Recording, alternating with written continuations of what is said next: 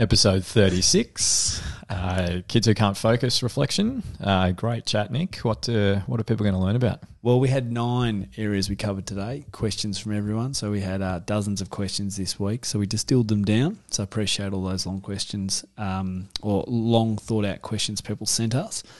They're going to learn a lot. They're going to learn about some practical strategies to helping address kids who can't focus and kids with ADHD. We talk about medication. We talk about um, how educators, huge cohort listens to us, are going to benefit from this as well. What else, Billy? Yeah, how to talk to kids about it. Yeah, um, yeah we look at some really practical stuff around what educators can do mm.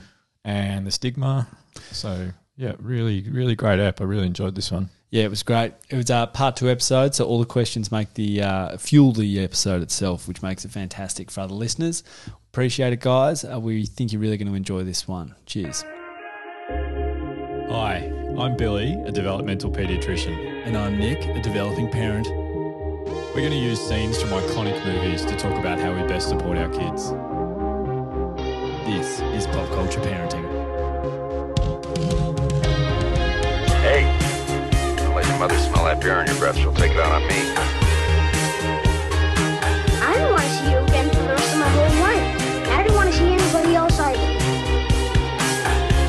Your daddy? What does he do? Just use your best judgment. We trust you.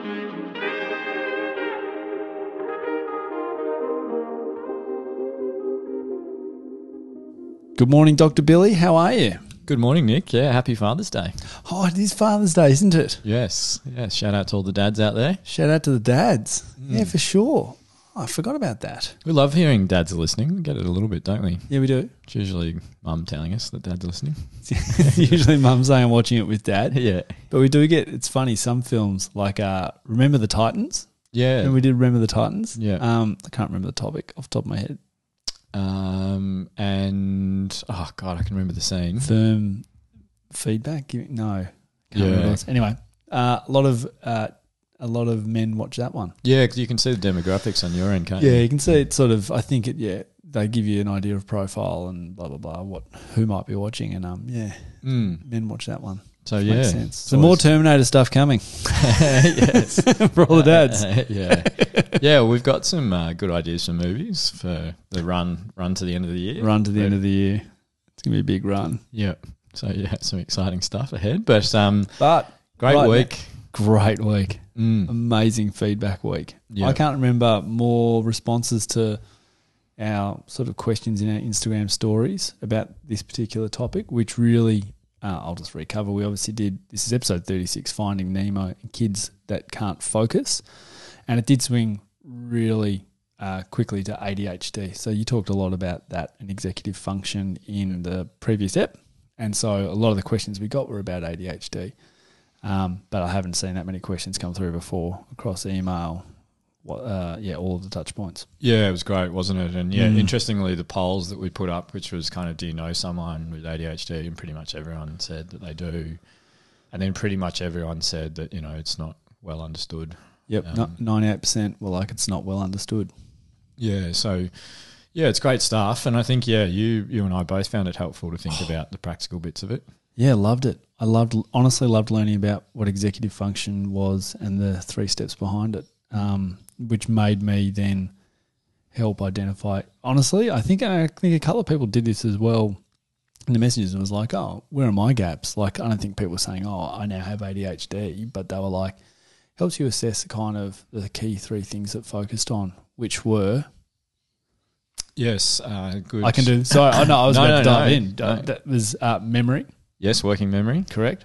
Uh, flexibility Yep, cognitive flexibility. and impulse control. Yes, bang. Sorry, yeah, I wasn't throwing you. I was, I was like, No, "Can you no, let me run at this?" No, That's what I was. yeah, I was looking for the acknowledgement. And there I go. It's great. So that's the episode for this week, guys. No, no, no.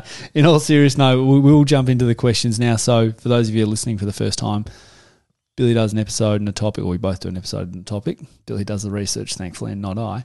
And we, we, we pick it apart in episode one, and we use Finding Nemo and a great scene using Dory, uh, where she has uh, access tapping into her memory.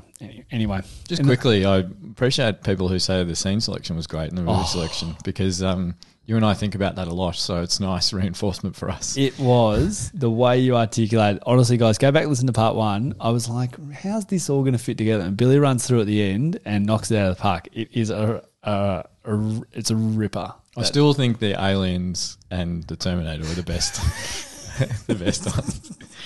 Those in my mind are the ones that I was really proud of how I linked. They were early days. It showed you had some talent about linking them. But I think Nemo, for me, uh, shows positive reinforcement. Uh, can help address skill gaps uh, in memories, particularly with kids, which is what a lot of what ADHD, well, it is an aspect of what ADHD can be. And you can see improvement when you focus on one thing for a period of time with a kid. Yeah. So that's ace. And another element is uh, being a bit impulsive and interrupting. So sorry that I did that to you, but um, No but no. So yeah, we've we kind of look at the questions, is what you were saying. The For next sure. one. Yeah, and so the next part, sorry guys, long explanation. And in part two, people go away for the week. They can have a look at it. Um, it doesn't matter if you're new to it anyway. You can ask us questions about the topic, and this is our response episode to that. So I might kick off with the first question, if that's cool. Yeah, go for it. Number one, how do I tell if my child has ADHD or is just behind or is different? You know, daydreaming, vague, lots of energy. Yeah, definitely. It's a really good question because we, we certainly don't want us, you know, every kid who struggles a little bit to pay attention to mm. suddenly be, you know, parents to be stressed that it might be ADHD. Yep. And I think we spoke a little bit about how kids can be diagnosed before you get to primary school. Mm-hmm. So you don't have to be five, six years of age. You know, you can be a little bit younger than that. But I think that speaking to teachers is a really good first step into saying, look, she's pretty disorganized at home and doesn't seem to pay attention when I call out her name or, you know, struggles to start a task or to finish a task or, you know, being really specific about the things that you're noticing and chatting to school because educators are really well informed about, yeah, actually, that's kind of within the normal range of what we see. And Gotcha. they've, you know, I've known 25 kids for a year for the 10 years I've been a teacher. Or, yeah, actually, I've noticed a little bit too that, you know, it's struggling and there has to be an impact on the function. So it can't just be, yeah, you know, he seems like he's um, really easily distractible, but it's okay. It's got to be, seems like he's really easily distractible. And it means that I can't have a conversation with him, like at the end of the day, because it becomes so frustrating because I'm constantly having to bring him back into the chat. Yeah. So there's got to be that bit, and it's got to be like we said last time. It's got to be in more than one environment. It can't just be yeah, I struggle at home, but school seems fine. Yeah, cool. All right, so an impact really is probably what you're looking for. Okay. Yeah, and the other bit about kind of is it just delayed? That's actually a really good question because um, we know that a lot of kids will have different. Like your age is not really the determinant of where you're at, as we've spoken about a lot. You've got to think about whether at developmentally, not oh you're seven, you should be able to do this. But we often get asked about what we call developmental delay, and you can have the same kind of developmental delay in your attention or you know level of how active you are or your Okay. impulsivity. But you can't actually call it delay until the kid has caught up and you look back and go, yeah, it was actually just delay. Yeah, cool. So speech delay is an easier one to understand. You know, should be saying this many words but isn't yes. Yep. But you can only say it was delay when the kids actually got to where they should be. For sure. And that's why time is a really important thing about giving them a bit of time where you're focusing on it and going, yeah, this is what we're working on, just you kind of struggling to stay in a conversation. So, yeah, and we'll talk to that in some of the other questions. But yeah, that's a good way of answering it is like talk to other people. Where's the dysfunction? Yep. School, one of the best places with the educators, carers. Yep. Awesome. Okay, cool. Thank you. Question two. A lot of people asked about this one, this next one actually. How do I explain ADHD to my child and how to find the positive aspects, superpowers of ADHD? Um, I'm actually going to give a short example of someone that actually wrote in about that that I think really perfectly articulates how this kind of comes about in conversation. It was last week whilst driving in the car, my son said to me, Mum, I don't feel like I, I belong anywhere and that no one appreciates me except in our family. My heart broke into a million pieces and I'm so sad, so mad that my kid, compassionate, energetic boy, has been made to feel this way. Sorry, my kind, passionate, energetic boy has been made to feel this way. So, yeah, Billy, you know, how do you explain ADHD to kids and what are the aspects and superpowers of it? So, yeah, I mean, that is heartbreaking, isn't it? To, you know, and what an amazing kid to be able to articulate that feeling at such a young age. But mm. yeah, it must be heartbreaking for a parent. And yeah, that's one of the reasons that this is a topic that's come up. This is, you know, as we've said, 7% of kids, and this is the biggest bit that I worry about is their self esteem because, you know, it impacts social relationships and how these kids see themselves. So yeah, my, you know, heart goes out to that family, but it's beautiful because this parent is taking the time to listen to this and think about it and learning more about ADHD is probably the first step for anyone that's thinking about how do I have this conversation, you know, is that get a good understanding of it you know, hopefully our podcast, but um, looking at some other helpful resources can be really good. There's a Raising Children's is a website which has a, a lot of information that's really helpful Yeah. and written in a way that makes sense. And then obviously when you need to see someone, the, the question of kind of when do I, you know, how do I have that conversation? I think it's always best to ask kids what they think about it first. What do you know about this? And one of there's kind of two questions that I ask every family I see in clinic is, you know, the first one is often to the kid is like, why, why do you think you're here to see me today? You know, and getting an idea of the kid's understanding because that can see where they're at. And Right. Some kids will be like, I was just told on the drive here, Yep. or um, or yeah, we've been talking about this for ages, and we're here because you know I'm struggling a bit at school or whatever it is. Okay. And then when you have gotten to the point, it's really good where you're kind of like, yep, cool, okay. Let's now build up your understanding of what ADHD is. And it's there's heaps of different ways to do this, but I think it is really important to be honest, but also really strengths based and be saying like you've just got a really cool brain thinking differently about things and it goes really fast, faster than a lot of other people's brains can go.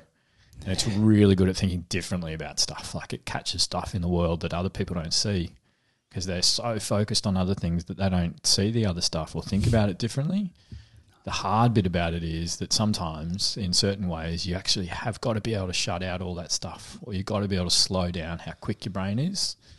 And a lot of kids will talk about like it feels like a fog has been lifted a bit when they start getting a hang of it, either through medication or therapy or both. And um, that's the cool bit that gives me insight into what the experience of like is a child, as the experience is like as a child who has that kind of fogginess, and then sees it lifted. But it's really important that it's kind of it's a different thing and it's a strengths thing. And when we get to the point where we can overcome the challenges, they should become a smaller and smaller part about it. The problem with clinic is they come to us and they're like, this is the big thing. The big thing is that he's really disorganized or she can't pay attention or he's always getting up out of his chair. He's always interrupting and can't wait his turn. He's always, you know, can't let his friends finish their sentence.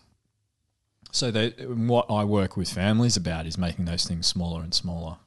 So it's kind of, you know, moving away from that kind of this is the bit that sucks about it to, you know, this is the bit that is, it's one of the reasons you're so creative. It's one of the reasons you're so passionate. It's one of the reasons you've got so much energy. And those are all good things about it, but it's just getting the bad bit smaller and smaller is the bit I think that's really important. And that kind of also answers the unlocking the superpower bit as well. Like, find what it is in those kids and be like, yeah, I don't want to change who you are.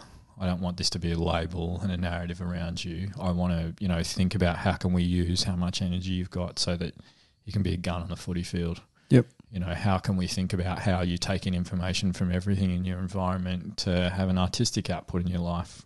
How can I think about, you know, how passionate you are so that you can, you know, be a real leader in a social group once we get on top of the bit that you've always, you know, you're so impulsive and excited and everything that can be a great quality if we can just scaffold the social skills where you can kind of wait your turn when someone else is speaking or you know not get too much in people's face or not have too much energy in certain environments Mm. that's the bit like develop the skills so that the but you don't take away the good bits of it Wow.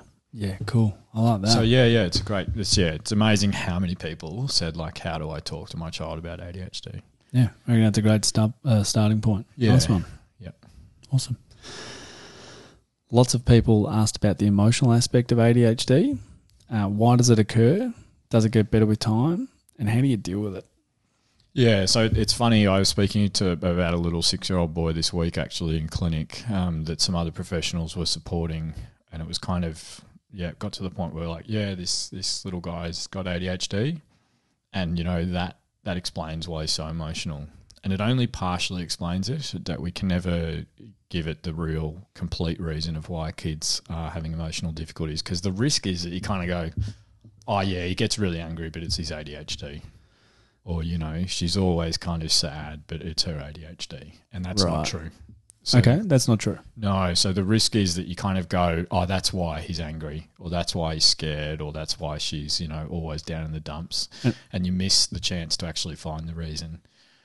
The reason that ADHD is a component of it is that impulsivity, that they really struggle of the emotional regulation bit. So they have the angry experience, which is completely valid Mm-hmm. And they have every right to feel sad or like they've had injustice done or whatever. But because of their impulsivity, they just react immediately to it. Yep. Throw a chair, tell someone to get stuffed, push the other girl, whatever it is. Because the impulsivity bit means that the way they handle that emotion can be really dysfunctional and impact their quality of life and Yep. their relationships and their learning and all that stuff. But it's not the reason they're angry. It's not the reason they're No. anxious. And about 40% of kids with ADHD also have anxiety.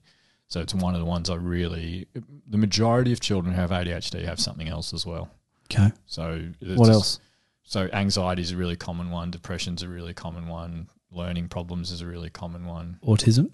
Yeah, autism is another common one as well. A lot of kids with autism have ADHD. Most kids with ADHD don't have autism. Right. Got you. Sorry. Yeah. Yeah. yeah, yeah, yeah, Yep. yep. Sorry. Yeah. Okay.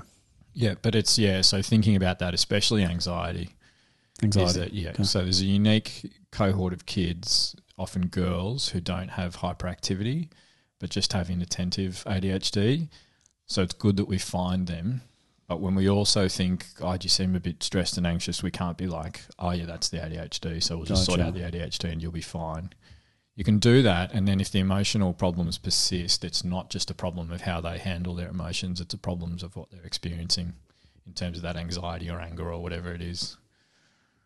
Okay, I can understand that. Sorry, just that last bit about how they're experiencing it. What does that mean exactly? So they're experiencing the emotion. So, sorry, let me go back. A behavior Mm. is triggered by an emotion. So, Oh, yeah, yeah, yeah, so sorry. I'm just going back over. that's No, no, no, I'm going back. this is the learning I'm taking from everything else we've talked about. When you see a behavior, the kid's not bad. It's there's an emotion underneath it that's triggering that behavior. So the same Yeah. as what you've just said about ADHD. But that last bit you said there, um, I'm working on my memory now, was how they experience it. What does that mean? Yeah, so good example. You just articulated beautifully. The feeling is underneath the behavior, Yeah. and often kids with ADHD, the, we see the behavior and we see a really quick behavior. We see an unregulated behavior. That's the impulsive part. yeah, that's the Bang. impulsive bit. They just go snap because they can't hold the thought. Go, hang on a second, process it, take a breath, whatever. They're so impulsive that they act on it straight away. So the behaviors can be very obvious and very frequent. Gotcha. And, yeah, and we challenge, you know, we struggle with those challenges with our kids. Yeah, cool. Thanks. I love learning about the language around all this stuff because, like, when you get a common language, it makes it a lot easier. Common terms. That was good. So I understand that. And I think there was a bit that was, yeah, what does it go away? Uh, a lot of kids who get it treated will have better support and better Does able get to better with handle time? that. Yep, get better with time. Yep. So yeah, behavioural problems in all kids peak at about three to four years of age. Um, there is an increased cohort in kids that might have some difficulties around um, seven, eight, nine, but pretty much all kids will get better at it if you support them in developing their emotional regulation aspects. Yeah, Um, cool. So I think I did I answer every part of that question? Yep, yep. Um, does it get better with time? How do you deal with it? Yep, you gave that. And why does it occur? Yep. Yep, cool. Cool. Question four. How do I work with school or my co parent to best support my child with ADHD? So your kid's got a diagnosis. Let's go back to school. All right, what do we do? Yeah, totally. So we had people sending in going, look, school's pretty old school, or they're pretty strict, or Yep. there was a couple of people that talked about school kind of, you know, talks about how he's just being naughty or he doesn't listen, or you know, she she just doesn't pay attention and it's her choice, and parents struggling with that, or there was parents that were kind of like, you know, I my partner who has fifty percent of the time with our child um, doesn't agree or struggles to understand this Right. which can be really tough. So the important bit with the school bit is I and I did it. I've, I think I've done three or four talks this week, and one of them was to educators, and I was talking about how important it is to build an alliance with schools. Yep. Educators can be phenomenal, and yeah, I think I've said before, educators and maternal child health nurses are my two favourite professionals to work with. Because of how powerful their relationships are, but it can be really hard when you've got a dysfunctional one with as a parent where you're butting heads against school and you're like, oh man, this is not helping. Things are getting worse. So what you want to try and find is, you know, good communication pathways, and there's actually some evidence about you know a specific tool in which you use a communication that comes back and forward daily. So you kind of drop your kid off at the school and you go, this is how last night was, this is how this morning was, this is how things are going. And then the school does the same thing at the end of the day and hands it back to you. And you go, cool, this is how our kids actually going in both these environments. It's low cost. We just have to kind of pass this back and forward. being- Like a logbook. Yeah, kind of like a logbook or something like that. Cool. Because what's important is that there's an open line of communication. The other thing is that there's consistency in Yeah. what we're doing. Yeah, that's the biggest thing, isn't it? Yes, there's no point that like, yeah, cool. When he's struggling with interrupting or when he's struggling with being impulsive at home, we do X, but then we get to school and a different thing happens. Or nothing happens, or Yeah, vice nothing versa. happens. Or we do it at school, and we don't do it at home. it worse. Yeah. Or yeah, exactly. Or Yep. school's working really hard on stuff, but they get home and it's just undone because the kid's saying a different thing. And all kids that are struggling are kind of looking around for consistency. Yeah. And inconsistency means they look around more. You know, they often they'll test boundaries more. They're kind of Yeah. like if a boundary moves, the kid will always go and check where it is. Do you know what I mean? Even if it's a physical one. Yep. If it's like you can't go past that fence ever, like, cool, that's a rule. Sometimes I can. I'll check now if I can go past the fence. You know, it's just a Oh yeah. it's a common thing. Yep. You know, that's I just know it. No, I'm just picturing. Yeah, I couldn't agree more. yeah. And parents are I don't actually want to get off topic because No, but parents and educators are amazing at um, creating. They just don't give themselves enough a pat on the back at how good they are about creating consistent boundaries because they go, "Oh, nothing I'm doing is working." There's actually heaps of things that are working that the kid understands. That's just a hard boundary, Mm-hmm.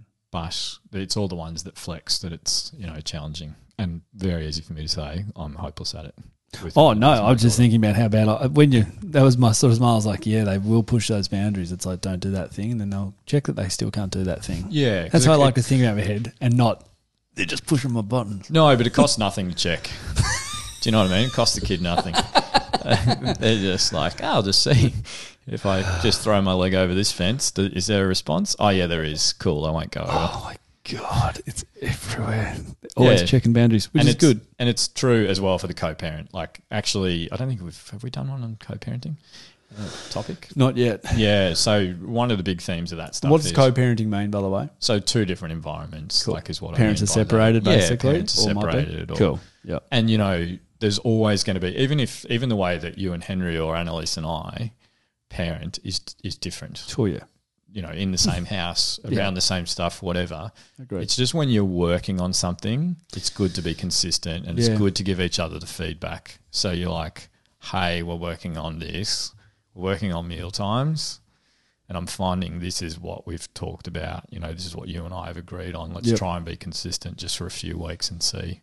And just, it's actually important that you're different parents because they'll pick up different experiences and connections and strengths and role modeling stuff. Yeah. No. So, two carbon copy parents is, helps no kid. Also pretty rare. I'd have thought. Yes. yeah. Well, you're not both brought up the same way, so you're not influenced by the same parents. That's the thing. Exactly. Yeah. Yeah. All right, cool.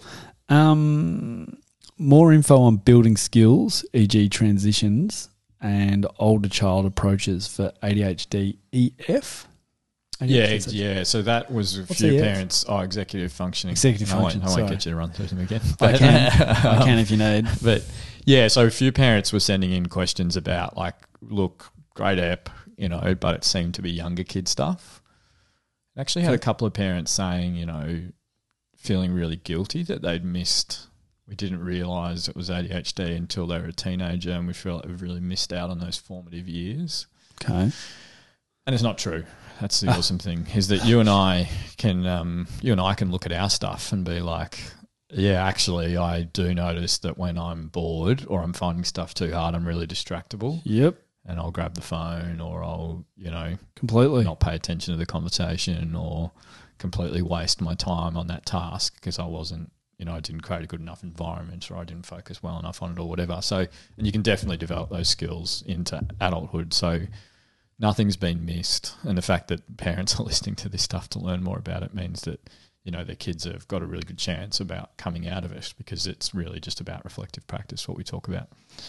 The, um, Yeah, so the bit about transitions was a good one because that was one of the examples that came through about like, can you talk in more detail about it? And we'll, I think we've made the last question of the bunch about education settings, so we'll talk a bit more depth about um, what exactly we should do. But the important thing is that you can you can pick the thing and be like, cool, it's transitions, it's you know getting out of the house, it's you know going to bed, or you know it's going to the supermarket or Ah, whatever it is, is, and you Gotcha. be like.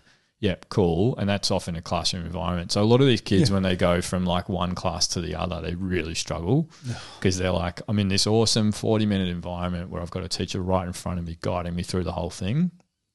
I then go into the corridor and it's chaos. You know, there's heaps of kids everywhere. I've got to like follow a diary. I've got to do this. I've got to know which room to go to. I've got to be prepared for it. I've got to have these really quick social connections because it's not a proper break and all this stuff. And they just completely stuff it up because they're like, this is too much to ask of me.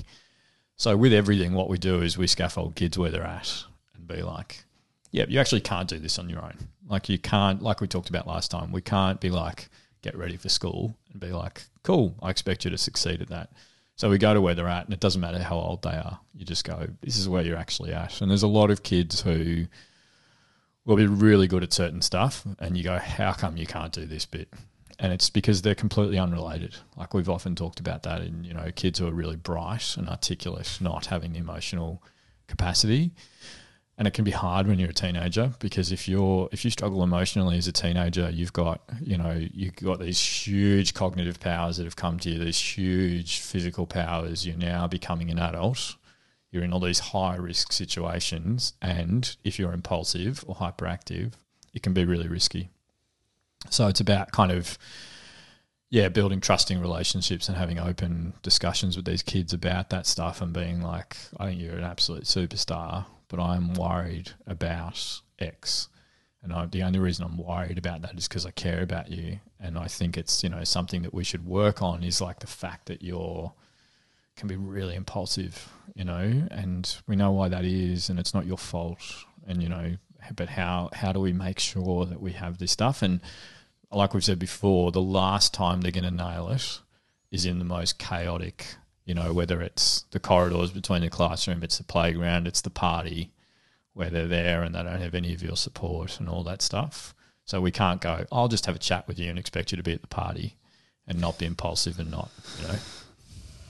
Yeah, that's the. I've talked last week, I think, about the end of the bed stuff, but it's actually about going, cool, like I can actually give you opportunities knowing that's coming mm. that are less demanding on you and that will help you get better at this. So that when you get to the party, when you get to the corridor, when you get to whatever, you're more likely to succeed at it. Yep. Yep. Okay. Cool. Good. Good answer. A lot in there. I just get. I just just start thinking back to high school and stuff when you do the corridor thing. And So I'm that's what happens with these parents is they're like, oh man, either I was like that, and you started started this talking about you know parents. Often parents who go through this process with this go, oh my god, I think I've got ADHD. Uh, That's what I'm saying. Yeah, Mm. I started thinking about all those executive function things, and I'm like, Well, It's really common. It's a really big genetic link, Yeah. and a lot of this stuff. And the other thing is, yeah, you go like, oh man, you're 14, 15, like you're going to parties. I was either like this, and I remember all the awful stuff I experienced because of how impulsive I was, how hopeless I was at being organised. Or I knew a kid who was like that, and he had ADHD, I think, and he really struggled, and this awful stuff happened. So that's that's where our emotions come into all this stuff. Yeah. Yep. I find it hard to concentrate when you do that stuff. That's good, Billy. Thank you. uh, medication. How does it work? Oh, I've got I've got five questions here actually. So Cool. We'll be a bit wanna do- punchy with them. So Okay, cool. but, yeah. So we'll do the first one. so people asked about medication. So you you obviously talk about um, uh, pills don't get skills. Yeah, pills don't teach skills. Pills don't teach skills. So this is like you're skilling the kids up, but medication would help with that process to continue skilling them up because you've always because because it just won't like giving them a pill won't fix the gap in the skills across the executive function stuff, right? Yeah. So let's talk about medication. How does it work? Yeah. So what does a kid go through? What do they experience?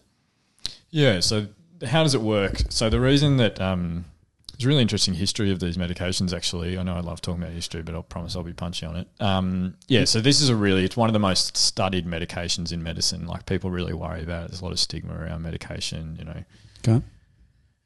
You know, there's this thing of like, oh, it's just speed or it's this or it's that, Right. or, you know, kids don't need it, they just want it, they'll become addicted, whatever. Mm-hmm. But yeah, it's one of the most studied medications and it's from the 60s, and a lot of it was actually to treat insomnia, which is one of the biggest side effects of it. And the guy who, so Ritalin is the main one, um, that's its brand name.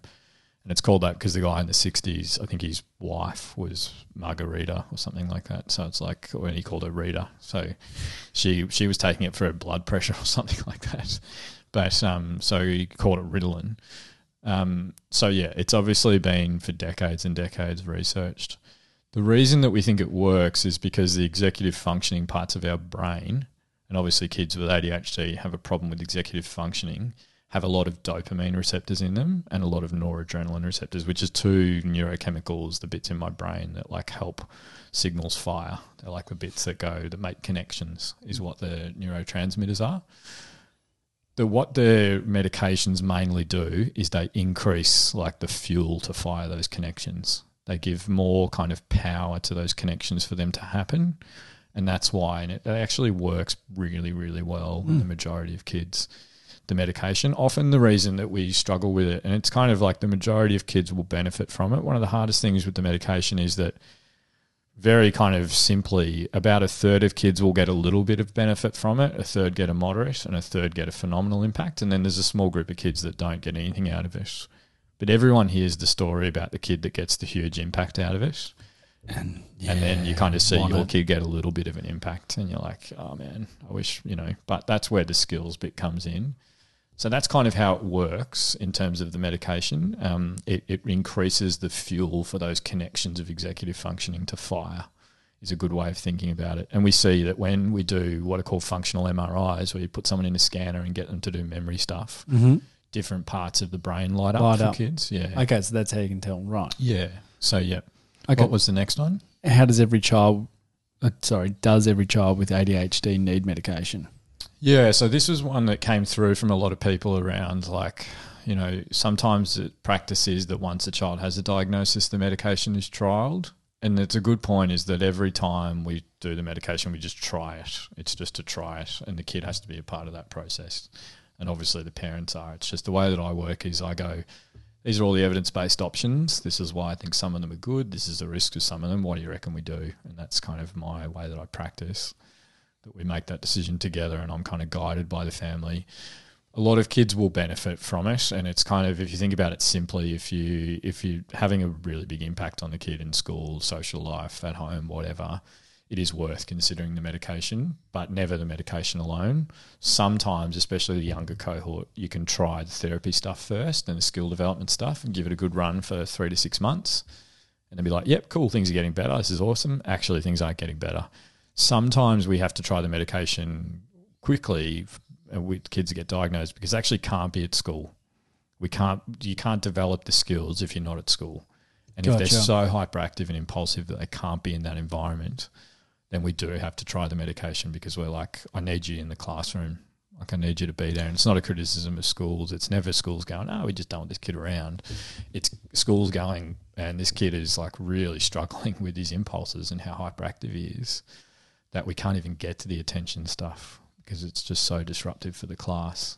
And Just- medication can help with that bit. Yeah. Is um silly one out of the executive function we went over so memory, flexibility, impulse. Impulse is the most uh, visible. Yeah, yeah. Yeah, so yeah, the impulse is the most visible one because we see those We like see just it. actions Boom. coming out. Yeah, bang, Yeah. snap. I you know I, I react. Whereas yeah, the the cognitive flexibility is harder to see, and that's like the transitions, new Pivot, information's come go in, somewhere else. rules yeah. have changed. We'd have a different expectation of you now. So you just see kids like struggling, and often what happens is they when they struggle, they'll often deviate to something predictable. They'll be like, I cannot understand what's happening here. I can see every other kid has got their head around it. I need some predictability. So they'll kind of act out or whatever. And because they know they'll get support coming in or they'll call out or something and be impulsive, they'll get support in and they don't have that feeling of I'm failing at being at the cognitive flexibility. Obviously, no kids thinking I'm failing cognitive flexibility, but they're like, I'm just not doing what the other kids are around me are. And that's the same with the working memory stuff. It's hard to see, but the example we used last week of like the 20 steps to get ready for school, they just stuff it up, and then that that impulsivity can come in because their emotions just kind of run wild. Yeah. Okay. Cool. Uh, a couple more on medication. Is it okay to start medication at the same time as therapy? Yeah, and that, that example I gave about if the child can't be in those environments can be a reason. Yep. It can also be like, yeah, actually, we can see that schools and families have worked really hard on the non medication stuff already. And so we are at the point, you know, have gone through the diagnostic process. We've looked back and gone, yeah, you've actually tried a lot of evidence based stuff. You've given this kid a good chance to see if it is a permanent thing they struggle with or just time, like the delay stuff we spoke about. So we actually can now at this point start the medication once we've done the diagnosis bit Yeah. Cool. and then jump into the formal therapy stuff. Yep. Uh, Ritalin and sleep.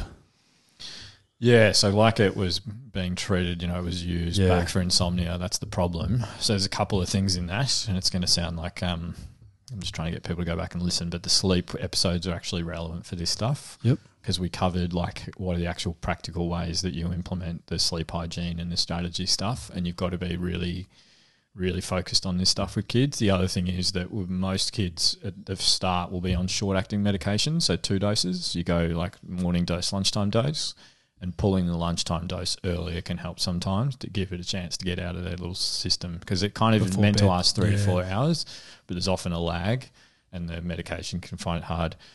Final option for kids who have got like all the sleep hygiene stuff and nailing it is there is a little bit of evidence for melatonin in these kids um, that it can be helpful to help trigger the sleep and work on because with the medication it's usually that they struggle to fall asleep, not that they wake up through the night.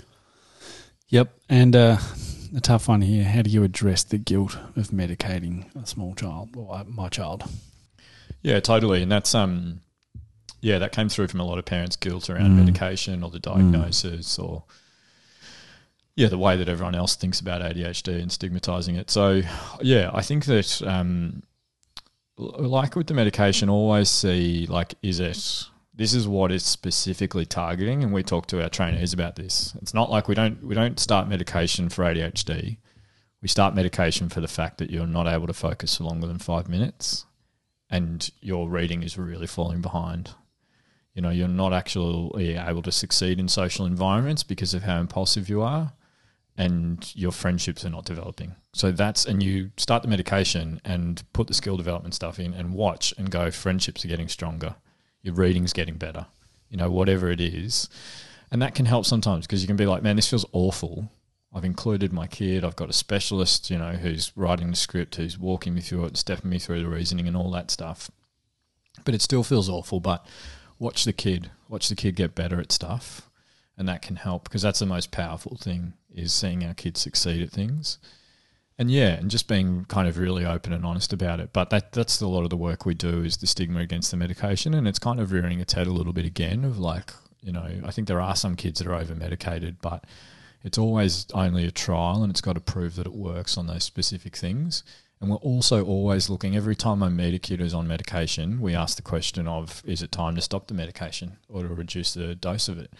And the good thing about stimulant medication is you can actually check that pretty quickly. It's Yep. not something you need to wean off. Yep. A lot of kids will take what's called medication holidays, where they're every weekend or on school holidays, they come off it Okay. and go, what's it like? And, you know, parents are very good at going, nah, God, Saturday was crazy. Yeah. Like, we're not ready yet. Gotcha. But then you just start it again. You go back onto it. It'd probably help you like identify the gaps as well when they come off it, like specifics. Yeah, definitely. You're like, Like, have wow. you got to the point Flexibility is really can do this good. now? Yeah. they could change socially with that, but wow, the impulses just kept coming back. Or yeah, or they're really disorganized still. disorganized, forgetful Yeah. memory. Yeah, yeah. yeah. So Totally. whatever it is, and you go, cool, we're not there yet, but you keep checking on, it. work on and a lot of kids will eventually get off the meds. So Yeah, that's cool. the thing. Great, awesome. Uh, we have three questions to go. Do you need a diagnosis, and should we see a specialist? Yeah, so people were asking, like, I'm struggling to see a pediatrician, or we've been advised to see a speech pathologist, or an occupational therapist, or a psychologist. Um, so yeah, that's really different for everyone. I think one of the reasons about we started this podcast is because I, I think it's not it's not working where we're just like, cool, just sit on a wait list and no one's going to be able to support your child or give you advice or help, you know, until you get to see that person and pay lots of money or wait a long time, wait a year and a half, two years to see someone. So I think you can do a lot of this stuff, like thinking about how do I support my child in developing this? How do I have these conversations at school? There's a few benefits of seeing a specialist though, and it's because I don't really care about the diagnosis. The reason, because there is a risk in diagnosing kids and saying, you know, that this kid, the whole narrative becomes about, oh yeah, that's Billy with ADHD. Mm. The reason I do it is because it guides what we do about it. Because the evidence is under an umbrella of kids with ADHD. But ADHD is just a description of symptoms. They have problems with attention and they're hyperactive.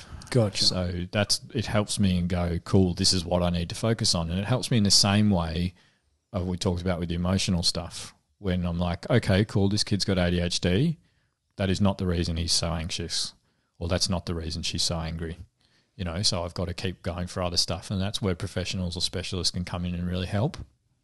And so I think it is don't wait for that stuff to think about these things, but they can be really helpful. And what we're trying to do in the community at the moment is build up the capacity of every professional that's around these kids to support them, whether it's the footy coach, the GP, you know, the educator, the maternal child health nurse, because they're the people that have the relationships and they're accessible.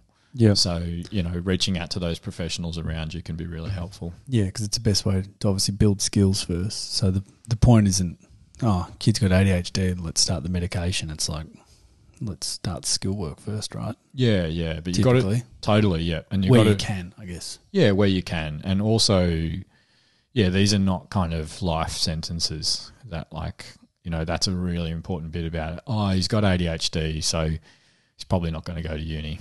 Or, you know, she's got ADHD, so she's never really going to get an A on a test. That's wrong. And that's, you know, that's the careful bit about it as well, of like, mm. that is not, Yep. no child should have that story around them because they've got ADHD. Okay. Cool. Two to go. How to stop the stigma. Tough one. What's interesting, there's kind of research on this stuff about how do we do this, and like the evidence is helpful when I'm like, oh, it's seven percent of kids between four and seventeen, and all that stuff. That kind of makes you go, oh, there's a lot of people um, doing the education that we're doing on the podcast. But actually, what is the really powerful thing is narratives and hearing stories about people that have ADHD, you know, and getting to meet people, and especially people that are succeeding at the things that are important to us, you know. And some people that'll be a footy player, some people that'll be a researcher, some people that'll be like a famous actor. And those are the things that push back against it. And it's actually been really nice to see those narratives coming through where we hear stories about people that have it and they're actually really amazing people that are really creative and really motivated and hearing their stories is a really important bit of it. And um, yeah i think that you know we've got to find common ground and all this stuff and that's the one really helpful way about it is that the podcast hopefully helps with that. People can be like hey you know granddad you know struggles with the idea and thinks that he's just being naughty or that i just need to be stricter you should have a listen to this podcast though, because it kind of it really helped us think about it. And obviously, our podcast is not the only way to educate other people, but it's a good way to think about like instead of having arguments and saying it's not because he's naughty, like let other people guide that stuff and bring grandpa, bring the aunt, the uncle, whoever it is that's struggling into this stuff. Yeah, I think there's obviously a challenge where you don't have the kind of right background, which I think part one of this whole episode gives. So you get a bit of education on it. Because I think sometimes where there's like a void of good knowledge on what the subject is, being ADHD, um, it's sometimes filled with the wrong things, right? So I think going back for those who have someone that are a bit skeptical or think it's a, a truly worrying thing, they should just listen about it first and just learn a bit. So um, they can Yeah. support those around them. Yeah, definitely. And I think that's the amazing thing is those narratives can complement the evidence. Like I think the person who's got ADHD or whatever is great about talking about what this is like, but you've got to be careful when they're like, and this is, you know, whether you should take medication or not, because that's the thing that needs to be paired is the evidence and kind of, yeah, and that's what the podcast tries to do both with. Yeah, and the other thing I guess is just yeah, you're right. This kind of void of information can be really challenging. So a lot of people don't understand it. And like I've soapboxed about a lot on this podcast, the inclusion of these kids in our community does not only I actually think it secondarily benefits that kid, you know. Yep. I actually think it primarily benefits the community. How so? Well, because you, if you have these kids who are creative and different and have these amazing ways of thinking and have the fast brain and can take in all the information, you're a better group if they're a part of it. Do you Yeah. know what I mean? The uniformity, we should all be exactly the same as this, means that we all have the same flaws and we all have the same weaknesses. And kids, especially kids, but us as adults as well, but kids learning how to successfully engage and interact and succeed in their goals, whether it's winning the game of footy or the play going really well or, you know, whatever, those will be better kids because of it. That they'll have better skills. They won't just be better people. They'll have better skills and then they'll take that to their workplace. They'll take that to university. They'll take that to their relationships. Because they, you know, pretty much all of us have got something like this going on. And so you'll be better with a future partner if through school you've actually understood ADHD has nothing to do with how smart you are. Yeah. Yep. And then you meet someone like that and you go, yeah, cool. That's I completely am really good and I understand everyone's different. You know, so that's that's the my soapbox about that stuff. No, it's good. Fair enough. I get it. Last question, and we get this very um, uh, what's the word? Uh, a very committed cohort of listeners is the educators. Yes. Uh, we have a lot of educators and teachers, and we love questions from them because, and parents should be pretty stoked with this. The fact that they listen to this a lot and they care a lot. Um, Yeah, because they're all doing it in their free time. Exactly. It's in the it's outside of school hours that they're listening to this to try and get better for the classroom. So we had some educators asking about classroom strategies. So how can they get better in the classroom practically? Yeah, so it's a really good one, and um, I think there's a couple of things in this. Like we we do a lot of stuff with educators, as you know, um, and we've got some evidence based programs that we roll out about building capacity. And the first step for educators is really psychoeducation. Yeah, so just building capacity, that term, just that is building basically giving them the skills, right? Yeah, exactly. So they're going to see all these kids. They support them. They're amazing. They all will often say to us, "Look, it sucks to just say go and see a GP and sort it out because they're like they live our, their lives with us. Yeah. You know, I want to be armed to help them." And that's not saying cool. You well, you have to be their psychologist or you have to be their developmental pediatrician. It's how do you do stuff that's practically helpful for you, that's evidence based. And what we do is we work with schools really intensely to develop that because so uh, there's kind of like this idea about teach yourself. That kind of sucks. I will come in and do one session with you and you'll learn about ADHD. And teachers are awesome. They come to that stuff and make the time for it. But then they go away and go, hang on a second, it doesn't relate to this kid, or how does that link with this problem that I'm having?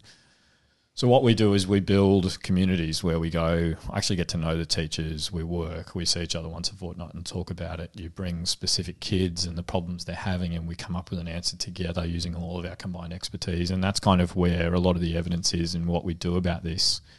What that looks like in the classroom is I think the first step is often having a discussion that includes the kids and going, hey, we're going to be here a lot in this environment. We all want to succeed in it being a pleasant thing where we learn and we have fun and we enjoy it.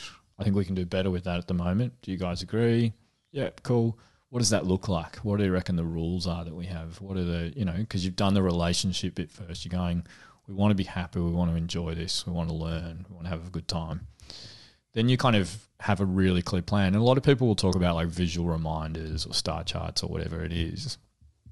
There is evidence to that, but only when it's done with an understanding that everyone in that community understands why we have that, whether it's on the fridge at home or it's in the classroom. You kind of go, yeah, cool, we're doing that because we had that discussion where we all agreed that we wanted it to be more fun and less boring and we wanted to get stuff out of it or whatever. And then this is what it looks like. And then the educators are really good because then they role model it. And they go, you know, in this simple stuff can be like in this environment, we put our hand up, we don't shout out, we share, whatever. And then you reinforce it. You reinforce when you see it. And you don't pick out, oh, Billy, eh, okay, class, we're all focusing on Billy not driving us crazy and getting up out of his chair all the time. You know, that doesn't help. You don't have a thing on the chart, on the wall that says, Billy, how many times did Billy get out of his chair when he shouldn't have today? And you cross it off. Do you know what I mean? That hit- Billy will get worse. So you Yeah. kind of go, this is what we're all trying to achieve to have successful this part of the day is something that working on all of us kind of being respectful of each other waiting turns whatever and that skill development and then when you see it you reinforce it and how you reinforce it is really important. Mm-hmm. so you reinforce it by immediate feedback.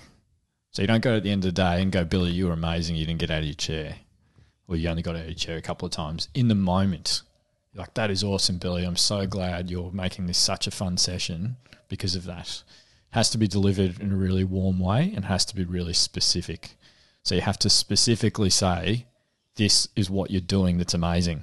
Yep. And it can't be, it's so good that you're not doing that thing. Yeah. Okay. So we don't look at kids and go, the goal is not that you stop doing that thing, whether as parents or educators or whatever. It's the goal is that we learn together how to do this thing. Does that make sense? Yep. It's a really important point. Whether it's calling out, swearing, pushing other kids, not sharing, the goal is not to stop doing that. It's to do something instead. And we have to instruct kids specifically on that and set them up and look at the even the transitions and go, cool, class is ending.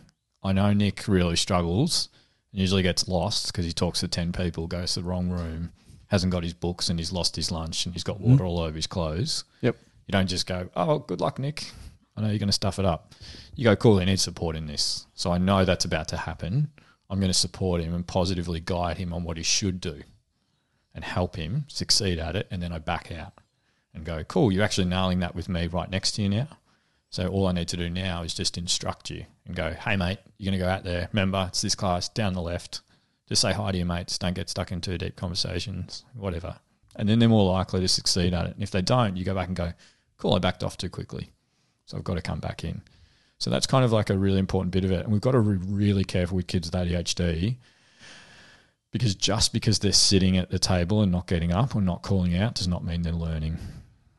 So we don't just go, cool, Billy doesn't, he's not disruptive anymore, so we're all sweet. You've got to go, he's not disruptive anymore and his maths is getting way better. Or he's not as impulsive as he used to be and his friendships are really flourishing. Gotcha. So you don't just go, the bad thing's gone, we're all good. You Yeah. go, the thing that was he was struggling with, that was impacting his learning, his social relationships, his self esteem, is mm-hmm. gone, and and go- he's getting better at that thing. Yeah. Yeah. So it's just it's really a real vulnerability in kids with ADHD that they stop being impulsive or hyperactive, and we go sweet, we're sorted, and then they hit high school, and they've missed the foundations of their social relationships. Yeah. And it's just that last little bit, isn't it, to reinforce the good part? Yeah. So you got to measure it. You got to have a way. It's easy with reading and writing and maths and stuff to measure it Yeah. and go, yeah, you actually probably should be an eighth grade student, Yeah. and you're not because you're impulsive. The impulsivity's gotten better. Are you getting towards being an A grade student? The social relationship stuff is harder, but all kids should be succeeding socially. All kids should have strong self esteems. So, you know, how do you make sure that's going on? Awesome. That's great. That's our last question. Cool. Well, yeah, that was a good one. And a quick shout out as well to a lot of parents sent in specific stuff that we didn't read out, but we just got so many that we will respond to it. There's a bit of stuff that was off topic, but we culled all that stuff. And as you know, we kind of catalog all that about what we're going to do in the future. Yep. So if you feel like, oh, this came up, like even some people are asking about stuff we've done previous episodes on. I've got some honesty to disclose in a future episode about fussy eating. But Oh, can't wait for part two or part that's probably- three. yeah, that's probably going to have to come back because people are still asking for it. People still asking about it, and um, yeah, I think there's a. You know, we've both had some learning since then. Uh, it's fussy eating, um, but look again. I always go on about it, but part twos are made up, and they're and they're only fantastic from the questions we get from people, and we appreciate everyone taking the time. Uh, we get some particularly long, detailed questions, and some weeks we read them all the way out. But sometimes we might get three or four similar, and no, no cases are the same. But we've got to get through, obviously, in a time that everyone can get there. And we also really appreciate how open people are sharing their experiences. Like that always knocks you and me for six, doesn't it? We just love hearing Yeah. that stuff. Yeah, Like, so please keep sending that through. Yeah, please. Uh, it makes part two so important, not just for us, but so many people going through similar things is what we're seeing. Um, and so they benefit from those high detail questions. Uh, they're really rich, and people get a great. You're impacting a lot more people by asking them than just yourself and getting a response. So we really appreciate it. That's episode 36, Billy. 14 more to 50. That's what I'm yeah, thinking wow, about. we'll have Don't to do something amazing at 50. It's going to land right before Christmas. I know, yeah. That'll take us, yeah, it will be, won't it? Yeah, we'll have to do something special. What a year. Maybe wear Santa hats. I've been Santa Claus a few times historically. but Maybe a little bit better than that. Yeah, yeah, cool. Awesome. Thanks very much, guys. Appreciate your time, and we'll see you next week for episode 37.